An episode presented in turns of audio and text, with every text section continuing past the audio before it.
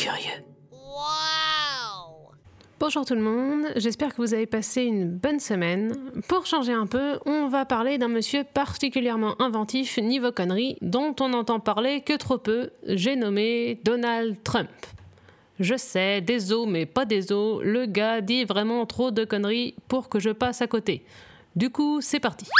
J'en suis arrivé à un stade où je suis presque admiratif de la capacité de Trump à balancer des conneries plus grosses que lui au minimum une fois par semaine et en public, s'il vous plaît. J'imagine même pas ce que ça doit être de le côtoyer H24. Il doit y avoir de quoi se choper une méningite. En l'occurrence, il nous a fait deux très belles sorties cette semaine. C'est qu'il était particulièrement en forme notre Trumpinounet. Alors, connerie number one. Monsieur le Président des États-Unis nous a fait un caca nerveux parce qu'une journaliste de Fox News, Jennifer Griffin, a eu le malheur de confirmer les dires du magazine The Atlantic, selon lesquels Trump aurait tenu des propos dénigrants à l'encontre de soldats américains morts au combat.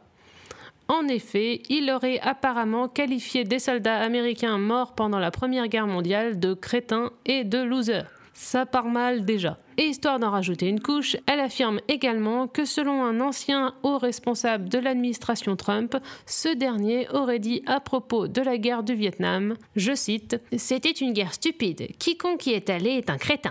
Sauf que voilà, à la base, Fox News, c'est plutôt ses copinous à Trump. Ils sont un peu dans le même délire habituellement.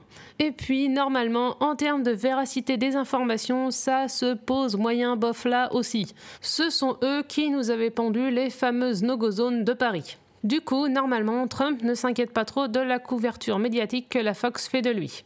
Mais là, visiblement, Jennifer Griffin l'a brossé dans le mauvais sens de poil.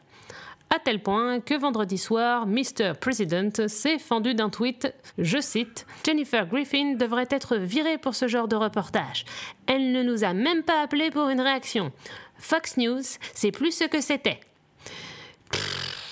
J'ai rien à ajouter. Du coup, connerie number 2. Trump Inouné, dans sa grande intelligence, a eu le bon goût de suggérer à ses électeurs de voter à deux reprises, par courrier et en personne, pour s'assurer que leur bulletin soit pris en compte. Pourquoi donc, me direz-vous? Eh bien, tout simplement parce qu'il soupçonne les démocrates de vouloir tenter de voler l'élection en manipulant le vote par voie postale. Comment Ça, on ne sait pas. Pour être précise, voilà ce qu'il a dit exactement laissez-les l'envoyer et laissez-les aller voter. Et si le système est aussi bon qu'ils le disent, alors évidemment, ils ne seront pas en mesure de voter en personne. Il propose donc d'endiguer une éventuelle possibilité de fraude via voie postale en commettant une fraude encore plus grosse. Oui, parce que dans certains États, c'est un délit de voter plus d'une fois, mais également d'inciter autrui à le faire. Et quand on sait que de nombreux Américains ont suivi les conseils avisés de Trump quant à l'ingestion de désinfectants pour lutter contre le Covid, il y a moyen qu'il y en ait deux trois qui tentent le coup. Ce sont les flics qui vont pas s'ennuyer le jour de l'élection. De toute manière, je sens qu'on n'est pas prêt d'arriver à le virer de la Maison Blanche. Si jamais il perd, on va le retrouver enchaîné à son bureau, criant au complot.